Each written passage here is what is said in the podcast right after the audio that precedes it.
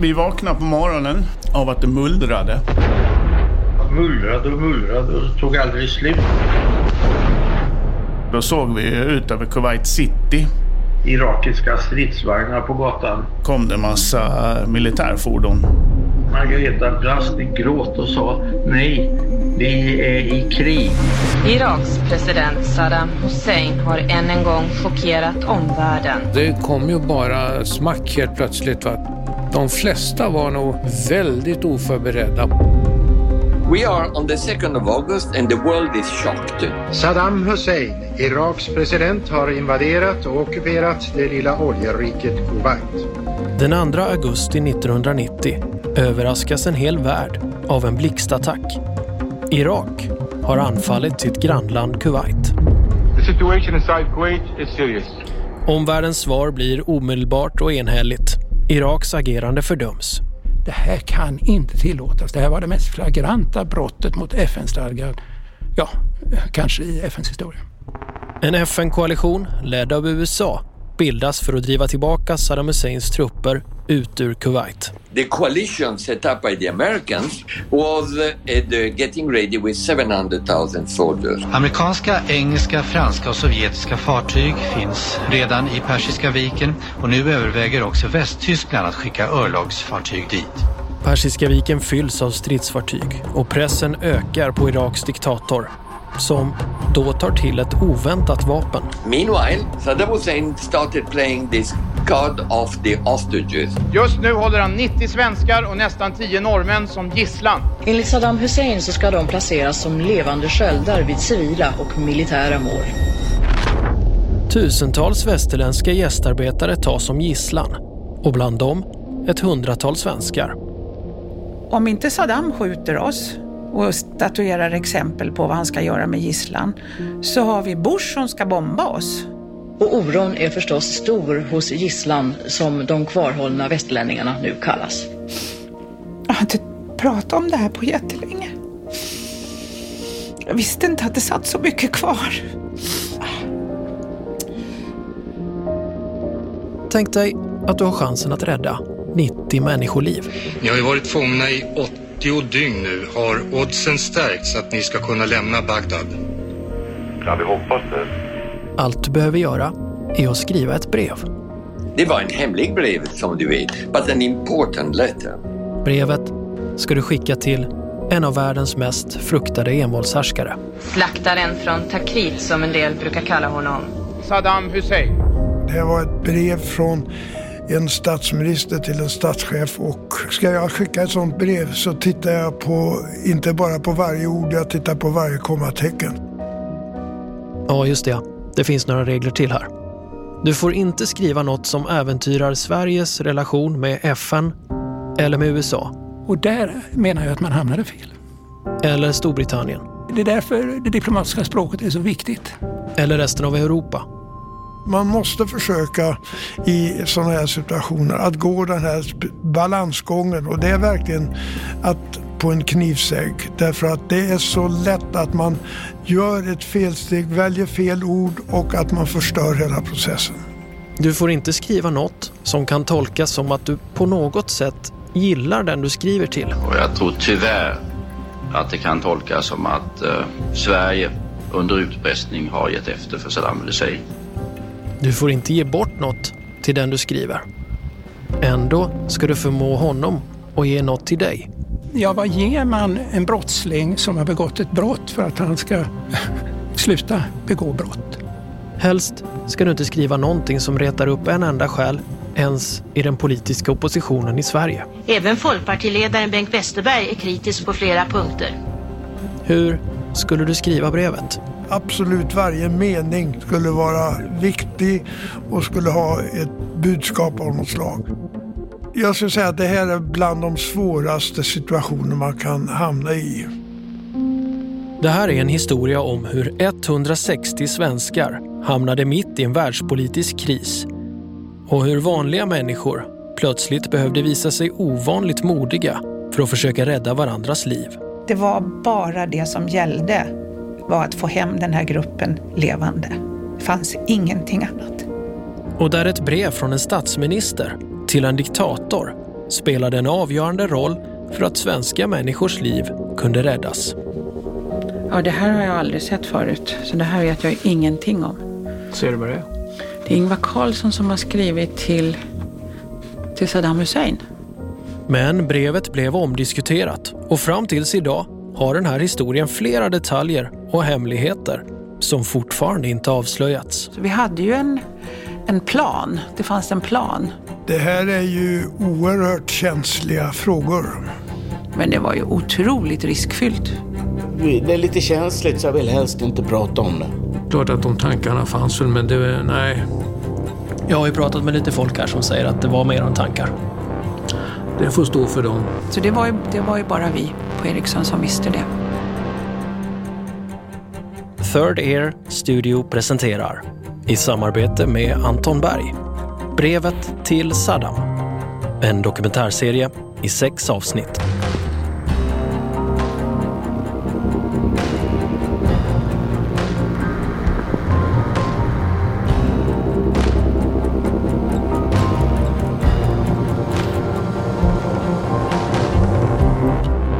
Just det här avsnittet släpps gratis så att ni alla kan höra hur serien låter.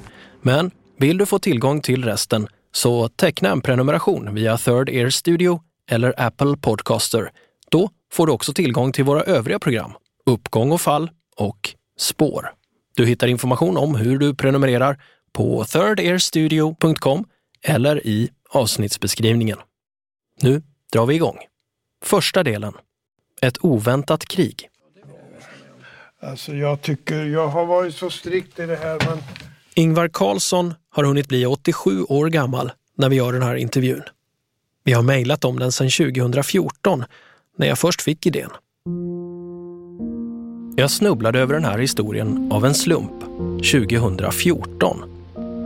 Jag hade precis skrivit ett mejl på engelska och svettats lite över att jag använt ordet dear som hälsningsfras till en person som jag inte riktigt kände.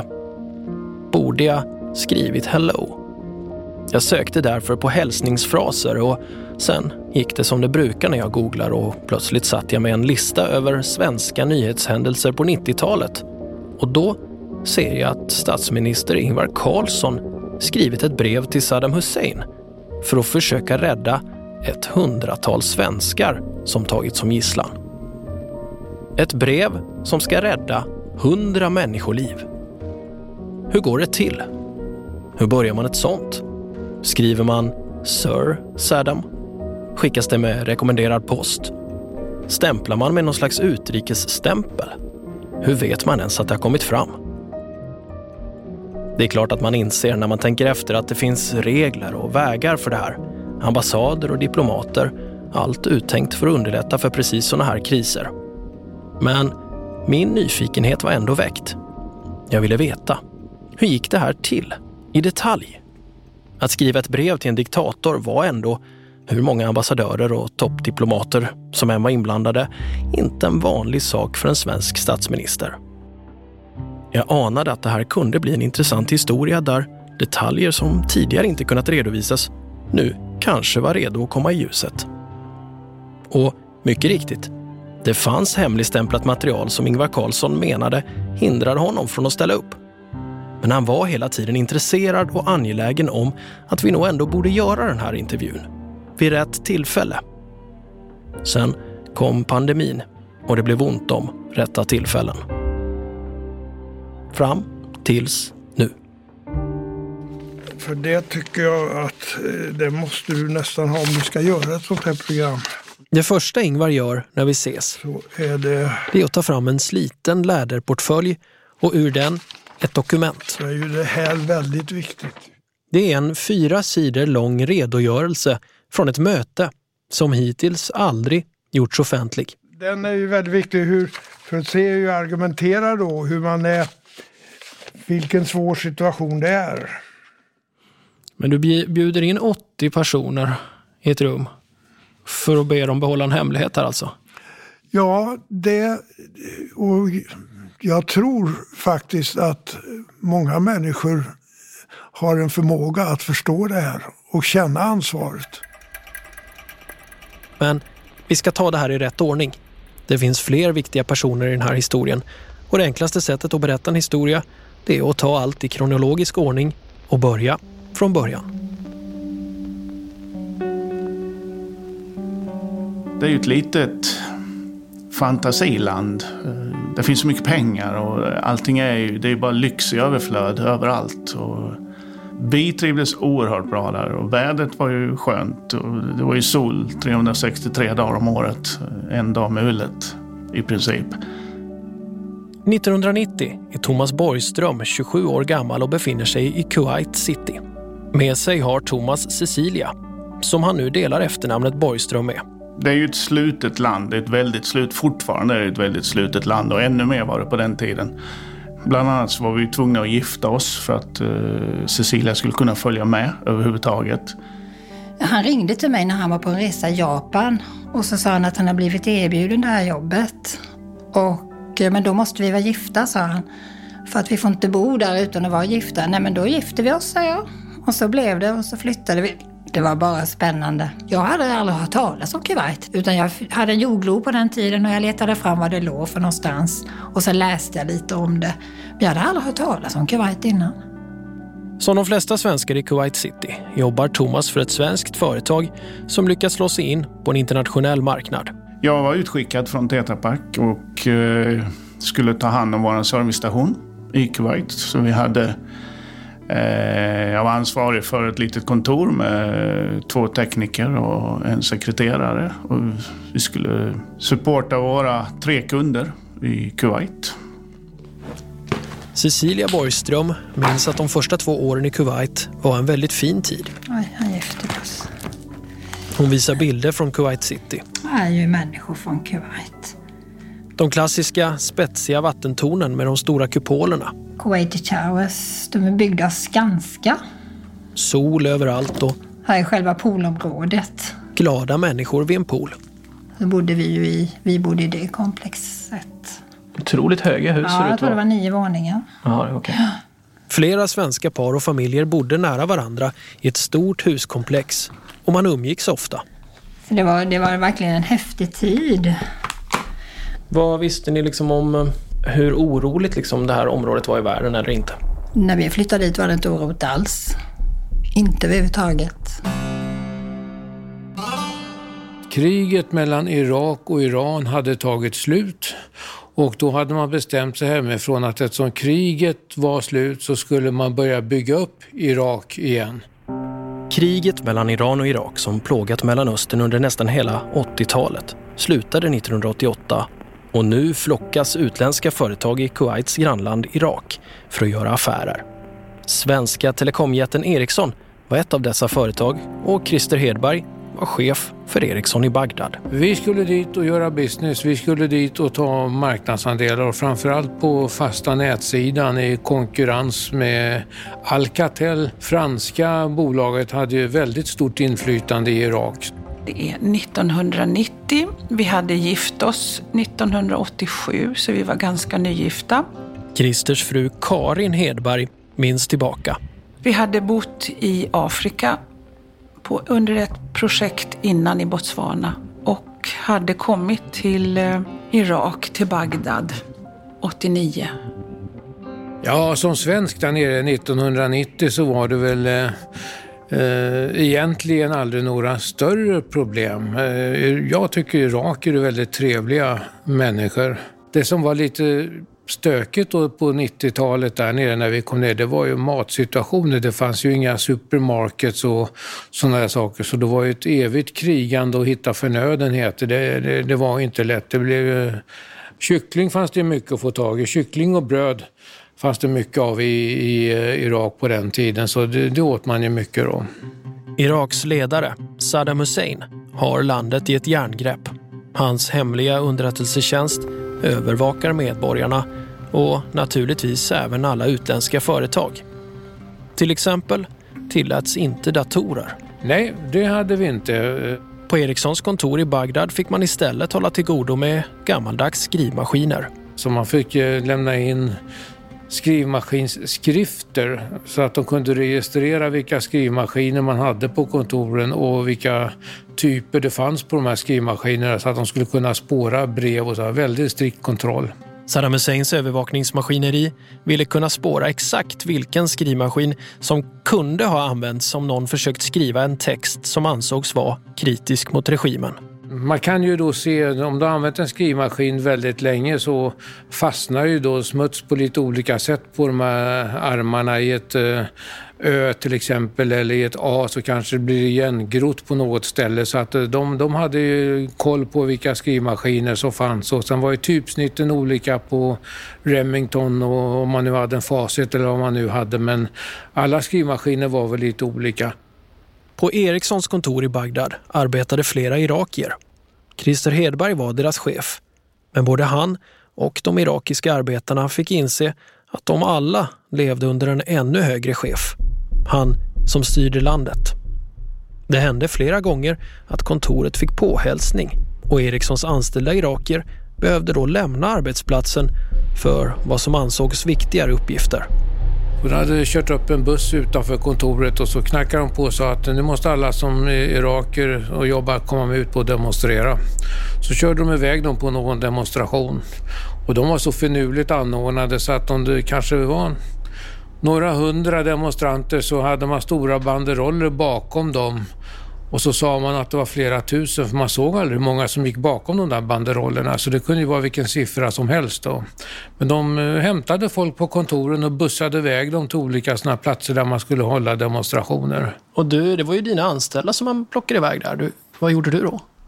Ja, nej, det var ju bara att säga det. Ja, jag ser bara till att ni kommer tillbaka så fortsätter vi jobba, inga problem. Det fanns, det fanns ingen möjlighet att stoppa en sån grej? Det där kunde man inte stoppa. Det hade, det hade inte setts med goda ögon, så det var bara att låta dem åka iväg. Hur pass sugna var de själva på att åka på de här grejerna? Fick någon uppfattning? De flesta av de här som jobbade på kontoret eh, tyckte ju om att jobba på kontoret. Så de tyckte att det var roligare att sitta kvar på kontoret och jobba än att springa ut i ökenhettan och, och vandra en liten stund. Va? Det såg man väl lite grann på ögonen. De uttryckte aldrig något i tal eller skrift va? men man såg på deras minspel att det, det där var väl kanske inte önskedrömmen att göra. Då. Men eh, de kunde ju inte uttala sig om det för att de var väl rädda för att sa man fel saker kunde man bli rapporterad rapporterat så det var bara att hålla god min i det där elaka spelet då, eller om man nu ska kalla det för elakt spel, men hålla god min i alla fall. Ja, det var ju, eh, alltså det var ju totalkontrollerat. Allting, allting. Så egentligen eh, varenda steg som, som vi tog, det var ju... Alltså det, vi visste att det var kontrollerat och att man hade full koll på oss. Men Karin Hedberg menar att om man som utlänning bara följde reglerna som regimen satte upp fanns det ingen anledning att vara orolig. Och samtidigt som det irakiska samhället var så kontrollerat märkte hon ändå av en spirande känsla av hopp. Freden efter det långa kriget med Iran gav människor framtidstro. Det var ganska positivt med irakierna för de såg en ljus framtid. Nu var det fred och de var lovade att få tillbaka sina pass så de skulle kunna resa. Och... Så det fanns en, en eh, positiv känsla Även fast det var den här, alltså verkligen diktaturen. Var du orolig för att åka dit? Nej, jag var nyfiken. I augusti 1990 hade fred rått i Irak i nästan exakt två år. Och även om Saddam Hussein höjt tonen mot det lilla grannlandet med så mycket olja i söder och faktiskt skickat trupper till ländernas gräns så var det ingen som på allvar trodde att ett nytt krig stod för dörren. Vi hade ju sett i de lokala tidningarna då att eh, tonen hade trappats upp lite grann eh, i skriverierna då. Eh, anklagelser om olja och lite allt möjligt sånt. Jag tror till och med att man hade skrivit någonting om att man hade kallat in eh, folk då i det militära eh, men eh, det var ju ungefär som gamla Hitler-Tyskland, deras blixtanfall och det kom ju bara smack helt plötsligt. Va? Så att de flesta var nog väldigt oförberedda på det.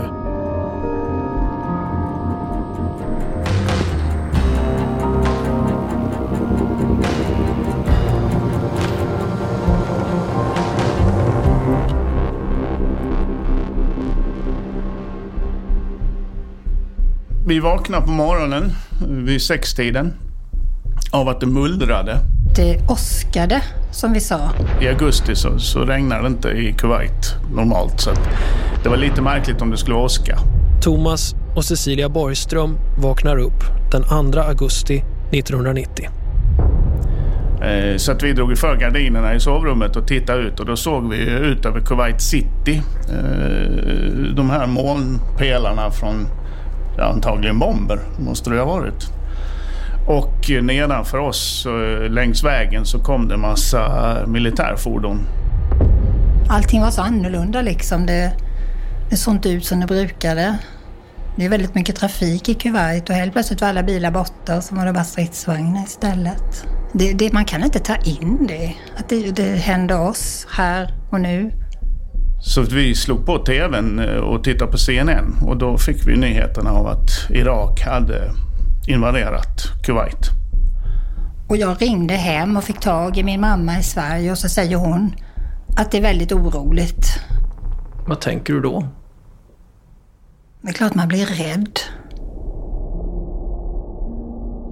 På morgonen den 2 augusti I en annan del av Kuwait City vaknar läkarna Bertel och Margareta Berg till samma ljud som väckt Thomas och Cecilia.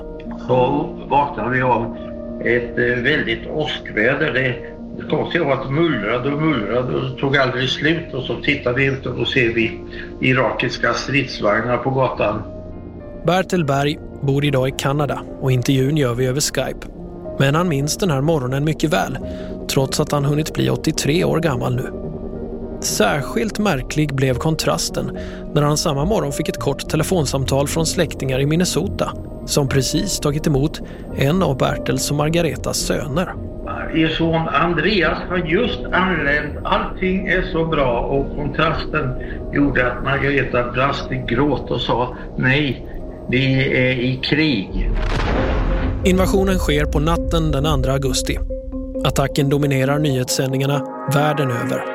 Saddam Hussein, Iraks president, har invaderat och ockuperat det lilla oljeriket Kuwait. SVTs Rapport ägnar nästan hela sin halvtimme till händelsen. Det var tidigt i morse som irakiska styrkor med stridsvagnar och flyg invaderade grannlandet Kuwait och besatte huvudstaden. På bara några timmar tillryggalade alltså de irakiska trupperna understödda av stridsvagnar och flyg de knappa tio milen från gränsen till huvudstaden Kuwait City som också intogs. Trots försök till motstånd från kuwaitiska soldater besattes snabbt det kungliga palatset, inrikesministeriet och andra nyckelpositioner. För vi bodde längs eh, Gulfen och längs havet så började de att ställa upp eh, luftvärnskanoner och, och stridsvagnar och sånt. The situation inside Kuwait is serious. I appeal to you again that my country is under occupation. Och så här reagerade kuwaitiska demonstranter i London idag. like our government, we like our Sheikh Jabir and Saad, and we hate this, this stupid Saddam and new Hitler. This is what I know. I New York fördömde i natt ett enigt säkerhetsråd invasionen. Jag minns, eh, jag var hemma på semester när Saddam Hussein invaderade Kuwait. Det här är Anders Lidén, en av Sveriges mer rutinerade diplomater och ambassadörer. Jag heter Anders Lidén, jag har varit diplomat i 37 år. Jag har varit eh, ambassadör vid FN, så jag har varit ambassadör i Israel, i Zimbabwe och i Finland. Anders Lidén var en av dem som fick bråttom tillbaka till New York och FN, där han arbetade 1990. Ja, då var jag placerad i New York vid FN-delegationen, den svenska FN-delegationen. Eh, Då hade jag varit där redan några år. Jag hade jobbat nära Jan Eliasson, bland annat som hans hjälpreda eller assistent under medlingen mellan Iran och Irak. Anders Lidéns titel var ambassadsekreterare. Han jobbade tillsammans med Sveriges FN-ambassadör Jan Eliasson och deras arbetsplats låg nära FN-skrapan. Vi finns i en egen skyskrapa. Jag ska inte säga egen, inte vi som äger den, men vi sitter på en av våningarna i en skyskrapa. Eh, ganska högt upp och eh, går ner varje dag praktiskt taget till FN-byggnaden där vi har kontakter och arbetar med andra delegater. Så det är vår, vår uppgift, att försvara Sveriges intressen i FN. Ett av skälen till att den irakiska invasionen var så oväntad, trots att den ändå varit på uppsegling, var att den på många sätt var unik, menar Anders Lidén. att han skulle göra slag i saken och, och gå in, det hade, kunde vi knappast drömma om. Och generalsekreteraren fanns ju inte på plats. Jag tror han sysslade med, med Liberia då och eh, Jan Eliasson och jag var ju på semester hemma i Sverige. Så det var, det var oväntat. Saddam Hussein förklarar omgående att Kuwait nu är att betrakta som Iraks 19 provins och en självklar del av landet. Men resten av världen håller inte med. Vi hör ur Rapportsändning 2 augusti. Det är det lilla men eh, fabulöst rika Kuwait mot det stora men mycket slitna och trodde vi också krigströtta Irak. Så Marina Stag, varför gjorde Saddam Hussein detta? En av förklaringarna är att Irak inte vill betala tillbaka sina eh, lån till Kuwait. 30 miljarder dollar som Kuwait lånade ut under kriget mot Iran. Det handlade också om oljekällor därför att det fanns oljefält som fanns på båda sidor av gränsen och eh, Irak anklagade Kuwait för att ta för mycket olja ur de här underjordiska oljereservoarerna. Eh, det vet jag inte, det var säkert bara en förevändning. Iraks president Saddam Hussein har än en gång chockerat omvärlden. Slaktaren från Takrit som en del brukar kalla honom.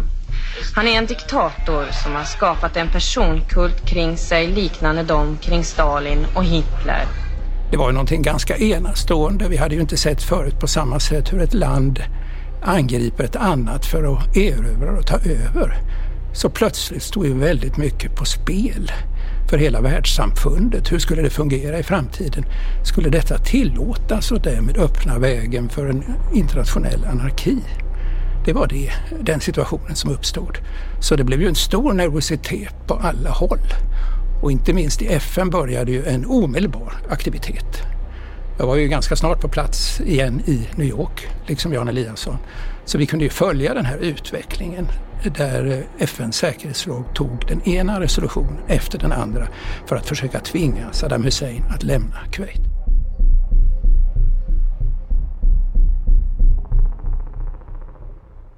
De stängdes väldigt fort. Gränsövergångarna, bommarna fälldes ner och det, det gick inte att komma ut överhuvudtaget. Ericsson-chefen Christer Hedberg minns hur såväl Iraks gränser som flygplatsen i Bagdad stängde och landet slöts bara dagar efter attacken mot Kuwait. Ändå förändrades vardagen i huvudstaden Bagdad till en början inte särskilt mycket. De flesta trodde att ja, det gick väl att åka om vi skulle avvakta lite för det som hände, det hände ju nere i Kuwait och det hände ju inte i Irak trots allt. Va? Så att eh, vi begrep väl inte i början då hur omfattande det här skulle bli och vilka följder det här skulle få. Karin och Christer försöker få kontakt med andra svenskar i Bagdad. Man upprättar en telefonkedja för att snabbt kunna nå varann. Men mest oroliga var de över kollegorna som Eriksson hade i Kuwait. Alltså, de var ju i en värre situation än vad vi var. De var ju i en krigssituation liksom. Och försöka hjälpa dem då, därifrån. Men det visar sig svårt att få tag på människor i Kuwait. Vi hör Thomas Borgström. Efter två dagar, tror jag, eh, så, så kapar de ju alla telefonlinjer. Så efter två dagar så, så gick det inte att ringa ut från Kuwait eh, internationellt. Och ungefär samtidigt så, så bröt de alla satellitsändningar eller mottagningar. Så då kunde vi inte se på nyheterna för CNN och sånt. Så efter två dagar så blev det mörkt och då, då fick vi ingen, inga nyheter utifrån. Cecilia Borgström minns hur de svenska familjerna som bodde i det stora huskomplexet nu tydde sig till varandra. Det blir ju så att man gaddar, eller gaddar, man, man liksom håller ihop. Vi flyttade hem till ett annat svenskt par i huset, så vi bodde ihop vid fyra. Så vi samlades och började diskutera. Vad, vad gör vi nu? Det är en invasion så att vi, vi måste nog förbereda oss på att, eh, att vi kanske inte kan gå ut och handla. Eller vi, kan kanske inte, vi, vi måste ju hitta på, eller komma upp med någon slags plan. Vi började med en gång bunkra torrvaror ifall vi skulle bli fast länge. Vi började tänka praktiskt helt enkelt. Vi byggde ett skyddsrum i källaren. Vi bar ner filtar och vi kokte vatten, gjorde vi, i mängder. Vi var rädda. Och det blev oroliga dagar för vi hörde många historier att västerlänningar oberoende av av nationalitet kunde sättas i fängelse. Läkarparet, Bertel och Margareta Berg, bodde en bit ifrån de andra och blev därför isolerade från svenskarna. Vi började med att ta ner den svenska flaggan eh, på vår dörr och, så tänkte jag att då vet ingen var vi är men, men så småningom kände vi så, oss så oroliga. Vi flyttade in för att gömma oss och bodde hos en eh, egyptisk familj för det tyckte vi var säkert. Margareta arbetade som endokrinolog och hennes avdelning stängde så därför stannade hon i lägenheten. Men Bertel var tvungen att ta sig till jobbet trots pågående invasion. Jag var de facto laboratoriechef på universitetssjukhuset Mubarak al-Kabir så jag var tvungen att, att, att jobba. Många nätter kunde jag få sova i en, sjuk, en patientsäng. Jag vågade inte köra min egen bil som för övrigt blev stulen av de irakiska soldaterna. Eh, utan när jag skulle åka mellan mitt hem och eh, sjukhuset så fick jag åka i en ambulans. De heter naturligtvis inte Röda Korset utan de heter Röda halvmånen. Läget i Kuwait nu ikväll är att de irakiska trupperna har full kontroll över huvudstaden men att det fortfarande pågår strider kring hamnar och oljeanläggningar öster och väster om stan. Bertil Berg försöker hålla allt så normalt som möjligt och skapa en känsla av att det man gör är viktigt. Och det är någonting som han kommer fortsätta göra genom hela den här historien, även om han inte vet det då, under invasionens första dagar i Kuwait. Jag tyckte det var eh, viktigt att arbeta på laboratoriet och, och därför så, efter varje dag så samlade jag all personal och så skakade jag hand med, naturligtvis inte de kvinnliga, men alla manliga medarbetare och sa tack ska ni ha för att eh, ni kom idag. Eh, vi är det enda eh, kuwaitiska sjukhuset som är kvar. Vi kan vara stolta över det. När Thomas Borgström vågar sig över till Tetra Paks kontor är däremot den verksamheten omöjlig att hålla igång. Vårt kontor det, det fanns kvar men det var plundrat. Det, så att, rätt så snabbt så, så började ju de att plundra eh, överallt. De rånade alltså hela Kuwait. De kom med lastbilar fulla med motorcyklar, flygplanstrappor glömmer jag aldrig när jag såg att de kom med och drog iväg med. De plundrade alltså landet Irak. I och med att lag och ordning försvann, eh, den, den normala polisen fanns ju inte längre och det var ingen som liksom höll, höll eh, ordning och, och reda utan det blev lite anarki. Eh, de irakiska militären, de brydde sig inte om om det plundrades av civilbefolkningen eller det, vad som hände. Så det, då, då, då slutade vi gå ut. Saddam är föremål för en personkult som är utan motstycke i arabvärlden. En kult som till stora delar bygger på hot och terror.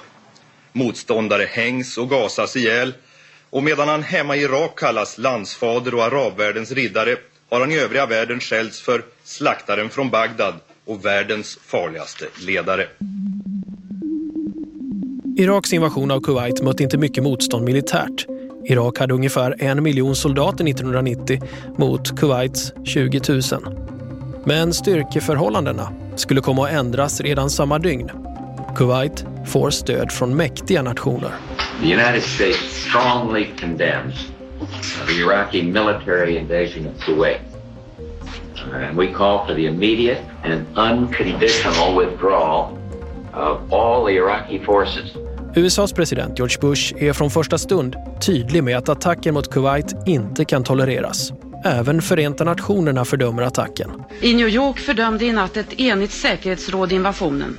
Det som är annorlunda vid den här konflikten jämfört mot många tidigare internationella kriser är att kalla kriget precis tagit slut. Och det påverkar FNs säkerhetsråd. Vi hör ambassadsekreterare Anders Lidén som följer FNs arbete på plats i New York. FNs säkerhetsråd hade ju fungerat i många konflikter när stormakterna var överens. Men i de allra flesta fall så präglades ju den internationella politiken av det kalla kriget.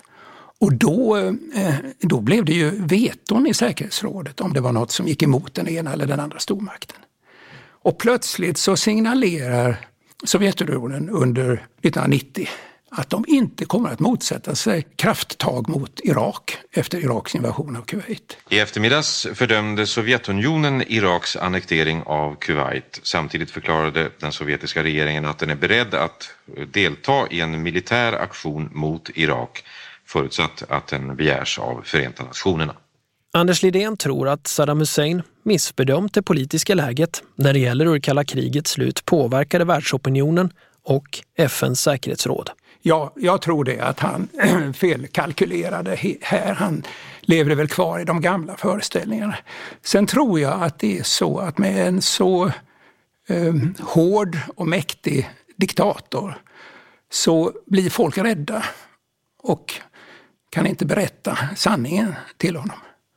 Jag tror han var helt vilseledd eh, av sina egna föreställningar om eh, stormaktsrelationen och eh, hans medarbetares förmåga att påverka honom och säga att det här är tokigt. USA och Storbritannien blir de ledande nationerna i FNs koalition och de skickar stridsfartyg till Persiska viken. Mindre än tre veckor efter invasionen av Kuwait låter det så här i SVTs Aktuellt. Krisen i Persiska viken djupnar. Den militära uppladdningen ökar. Amerikanska och brittiska styrkor växer dag för dag. Västmakterna och arabländerna har sammanlagt mer än 300 000 man förlagda i krisområdet. Men Irak förfogar också över en stor militär apparat. En miljon soldater, över 5 000 stridsvagnar och över 500 stridsflygplan. Och Saddam Hussein vägrar gå med på några krav från vare sig USA eller FN. Dessutom vet omvärlden att Irak har kemiska stridsmedel som landet använt förut. Till exempel för två år sedan när 5 000 kurder gasades ihjäl i den här byn Halabja i norra Irak. Ett exempel på Husseins grymma jakt på kurderna i landet. Men FN väljer trots risken att fortsätta driva sin hårda linje. Irak ska ut ur Kuwait. Och under denna tid byggs det upp ett tryck mot Saddam Hussein. Och det är detta tryck som ska få honom att ge efter. Och därför så gjordes den här upprustningen som det sättet faktiskt för att kunna få en fredlig lösning på det här. Det är paradoxalt men så är det. Eftersom Sovjetunionen var med amerikanerna här så var de fem permanenta medlemmarna av säkerhetsrådet. Kina låg ganska lågt ska jag säga. Men de var alla med på att det här kan inte tillåtas. Det här var det mest flagranta brottet mot FN-stadgan, ja, kanske i FNs historia. Då svarar Saddam Hussein med nästa åtgärd. En oväntad manöver som skapar skräck hos tusentals människor i både Kuwait och Irak. Hittills har 137 britter och 54 amerikaner gripits av de irakiska trupperna. Och oron är förstås stor hos gisslan som de kvarhållna västlänningarna nu kallas. Enligt Saddam Hussein så ska de placeras som levande sköldar vid civila och militära mål.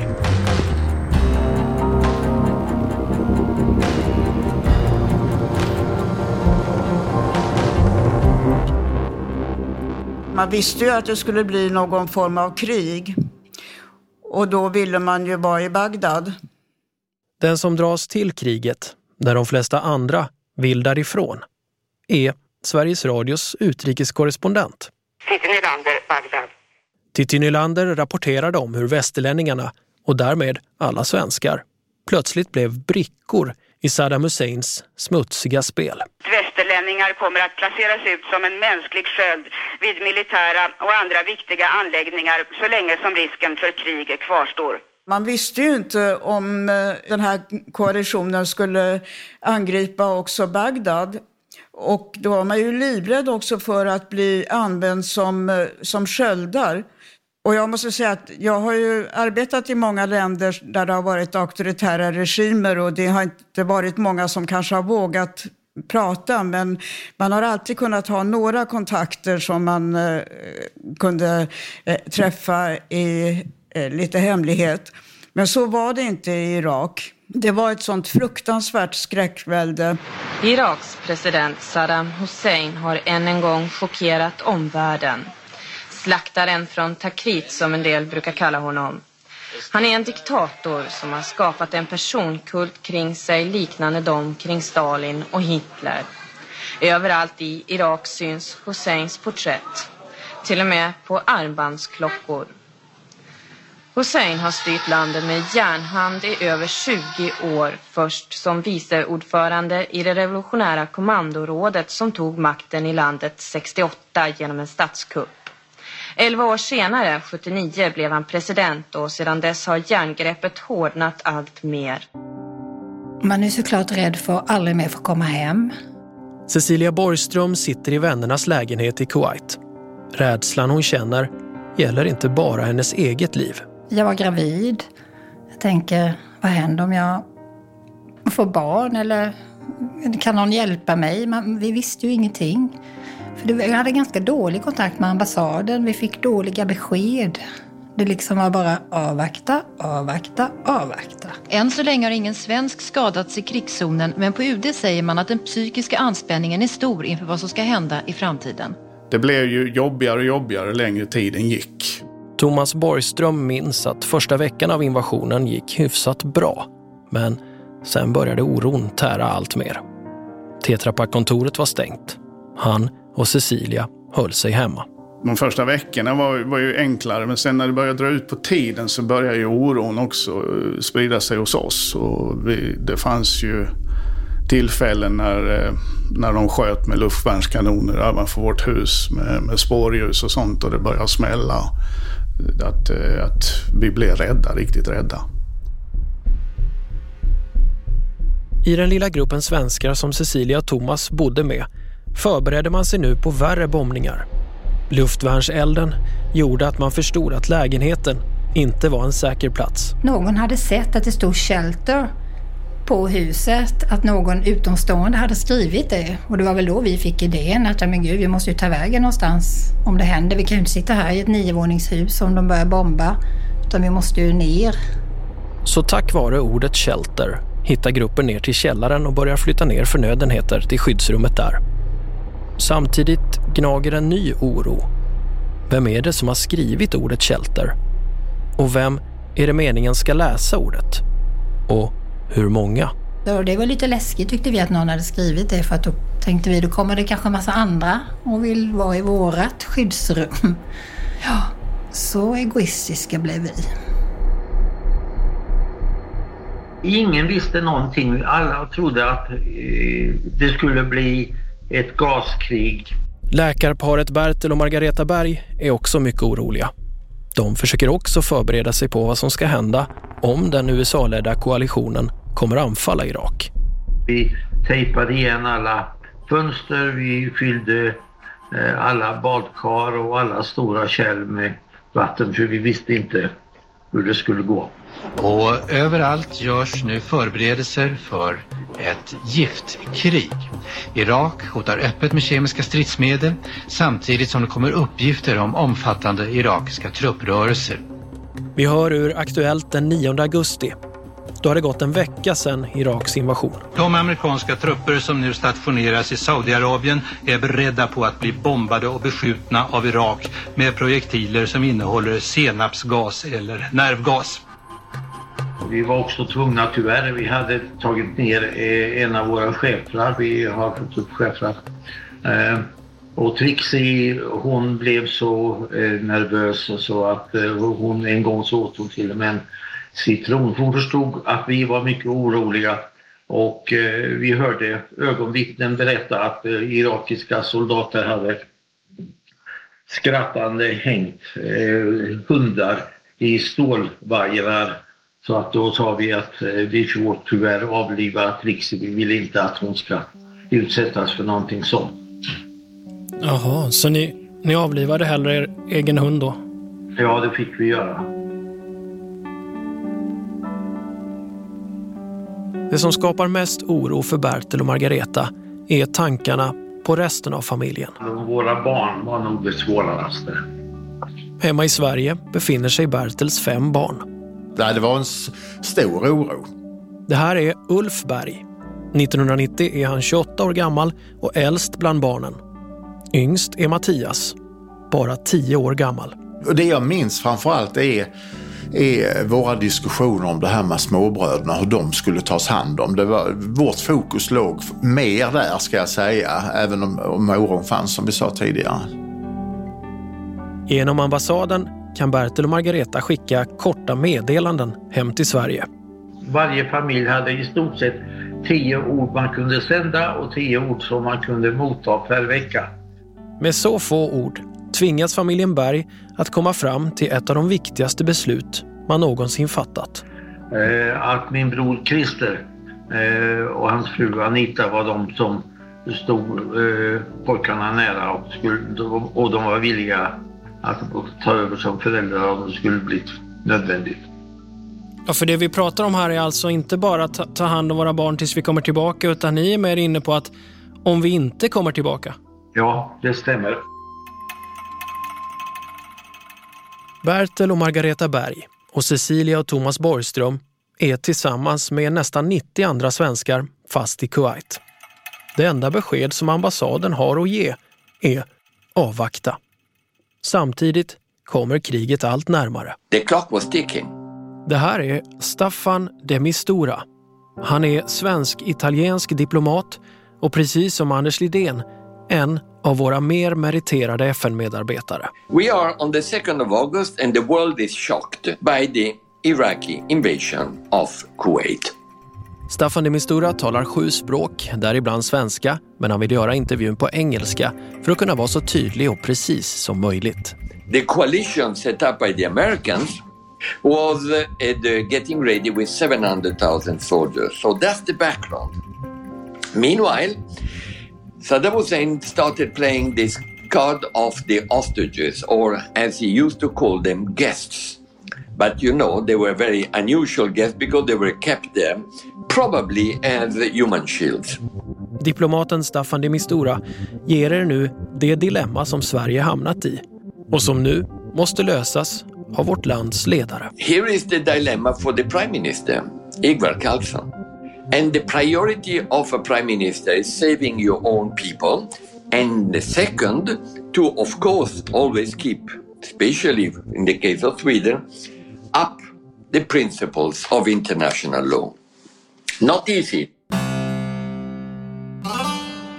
Jag var väldigt eh, skeptisk till eh, Saddam Hussein som politisk ledare. Jag var, tyckte att han var oberäknelig, eh, hänsynslös och farlig. Och det var ingen, ingen ledare som jag hoppades skulle, skulle i och för sig sitta kvar. Utan man hoppas ju att det skulle bli en utveckling i Mellanöstern där lite, lite mer av demokrati och mänskliga rättigheter kommer att prägla länderna.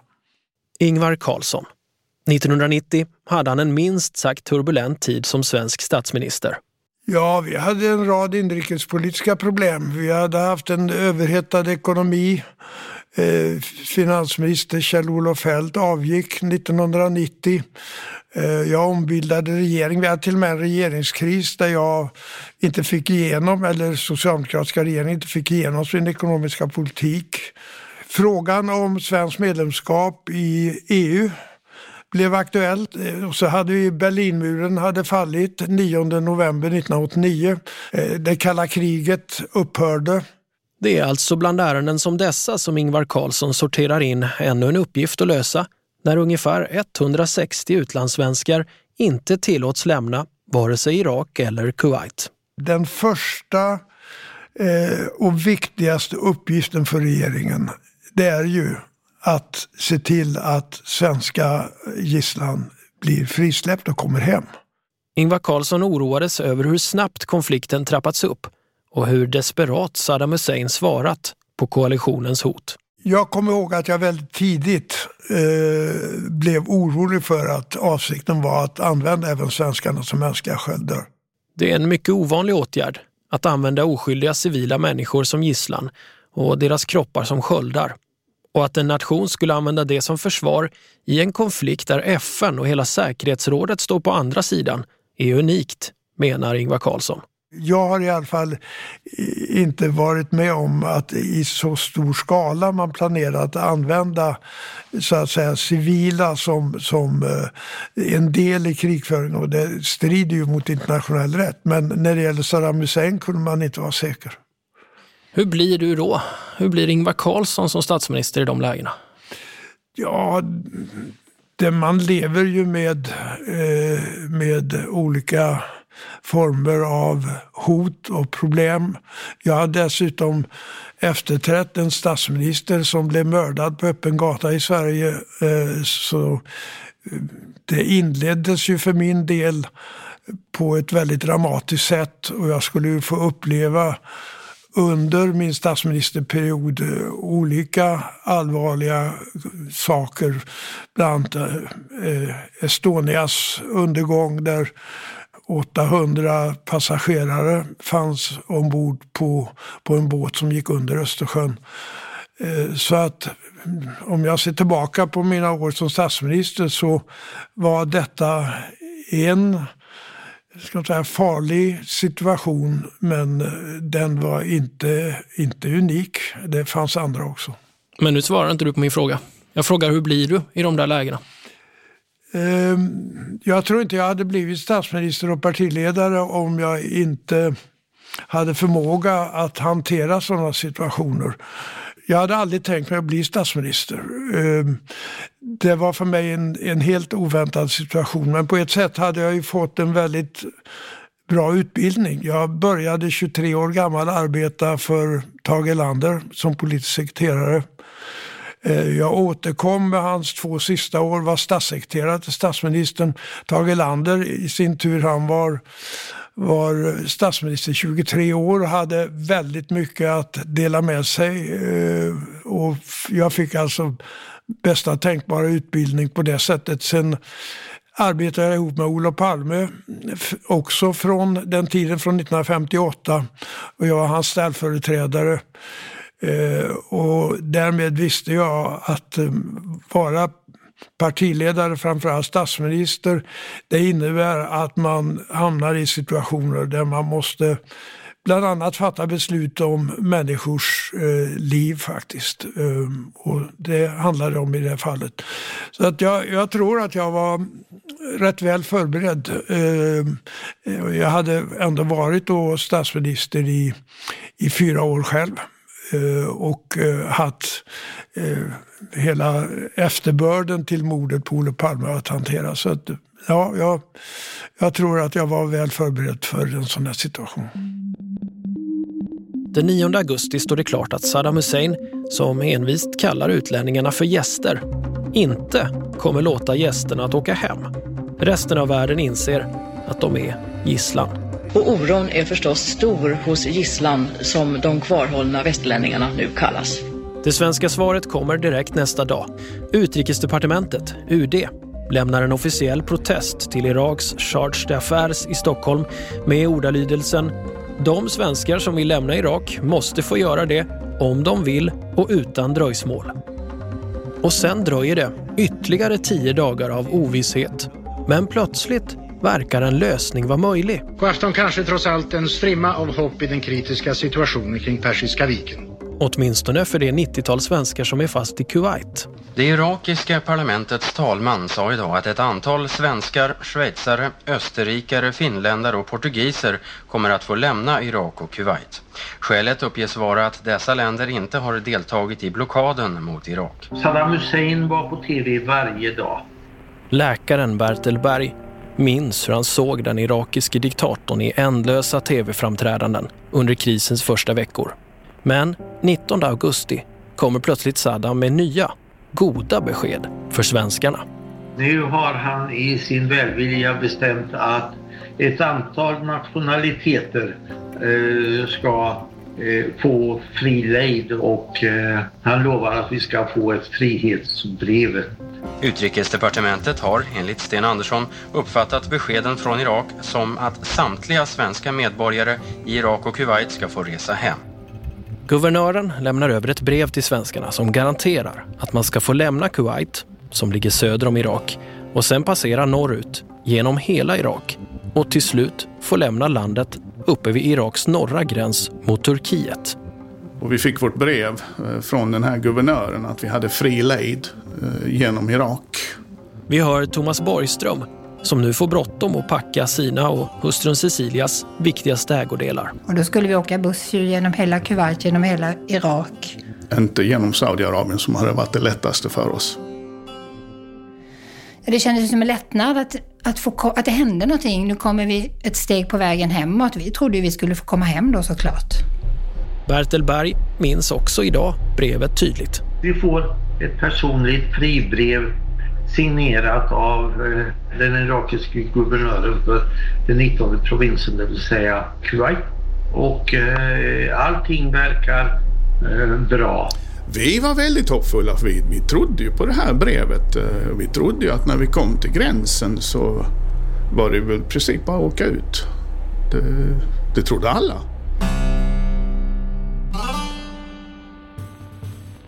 I nästa del av brevet till Saddam. 90 svenskar på väg just nu i bilkonvoj ut ur Kuwait. I 50 graders ökenhetta kämpar sig de 90 Kuwait-svenskarna den mödosamma, drygt 120 mil långa resan norrut.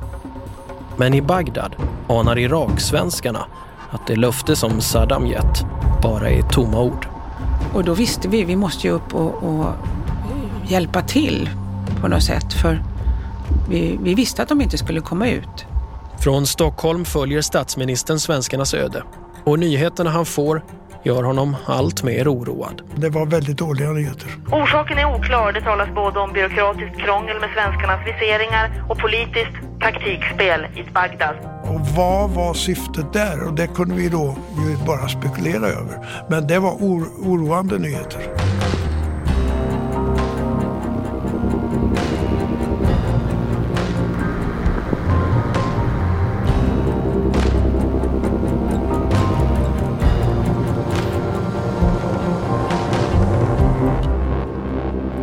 Brevet till Saddam görs av mig, Anton Berg. Det här är en A1-produktion för Third Air Studio. Vill du höra resten av serien? Börja prenumerera så kommer du få tillgång till ett avsnitt i veckan fem veckor framöver. Information om hur du startar din prenumeration hittar du i avsnittsbeskrivningen eller på thirdairstudio.com. Exekutiv producent för Third Air Studio är Martin Jonsson. Ljudtekniker är Jonas Sjöberg Musiken är skapad av Sebastian Bergström. Arkivljuden är hämtade från SVTs Rapport och Aktuellt samt Sveriges Radios ekoredaktion och TTs nyheter. På www.antonberg.se finns mer information om serien och de människor som medverkar. Hör gärna av dig till mig med tips och kommentarer, antingen på min hemsida eller på sociala medier. Och tack för att du lyssnar.